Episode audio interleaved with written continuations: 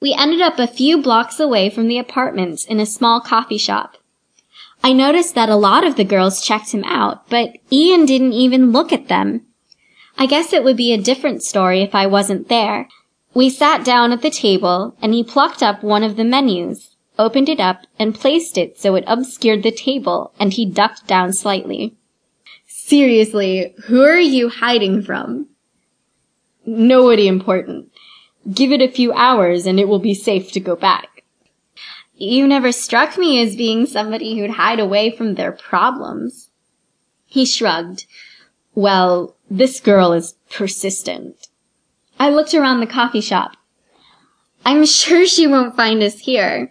You can probably stop hiding. I'm not hiding. I laughed. I couldn't help it. This strong and powerful man was doing anything but that. Okay, he was still sexy, but somehow he'd become accessible. The wall that he seemed to have around himself the first couple of times I'd seen him had vanished. He looked a little bewildered, but soon he followed me in a very manly laugh that did interesting things to my body. Our drinks arrived, a cup of coffee for him and a tea for me. I took my first sip and then said what I'd been thinking about for a while. What do you do? He raised an eyebrow. What do you think I do? I put the cup down and absent-mindedly ran my fingertips over the lip of the cup. Well, I have several theories. Michelle, the lady downstairs, got me thinking that you were an escort. I was surprised at my forwardness, but by the look on Ian's face, he didn't seem to mind. I'm not an escort. Are you disappointed? If you were, I'm pretty sure that I wouldn't be able to afford you. He raised an eyebrow. And why is that? Because you're so good looking that you could charge any price and somebody would always be willing to pay it. Psh, I'm not here to stroke your ego. He leaned forward, and I caught a smell of his aftershave.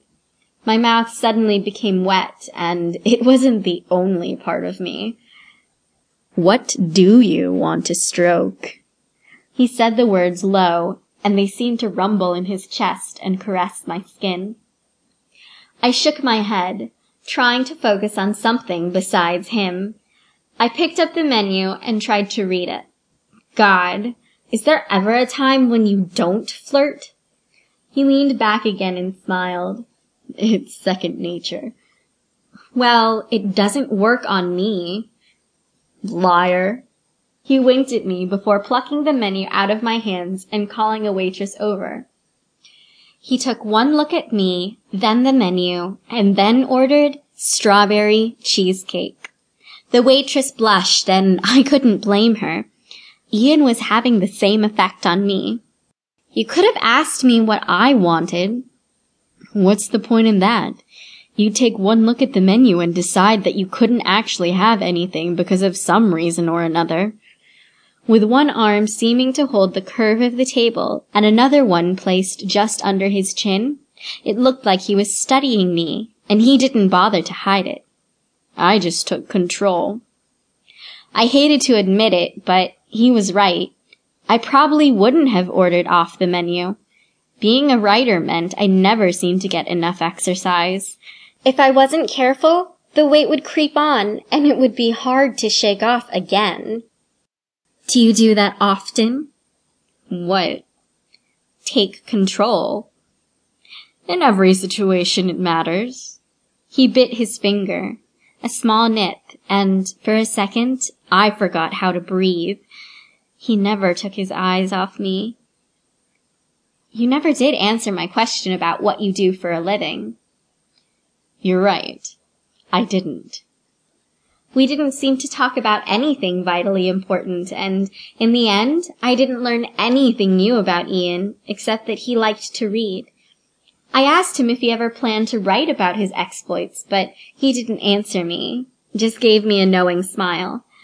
After we finished the dessert, which we shared, he paid for the coffee and the dessert. It felt a little like a date, but I knew that it wasn't. Well, a part of me knew that it wasn't.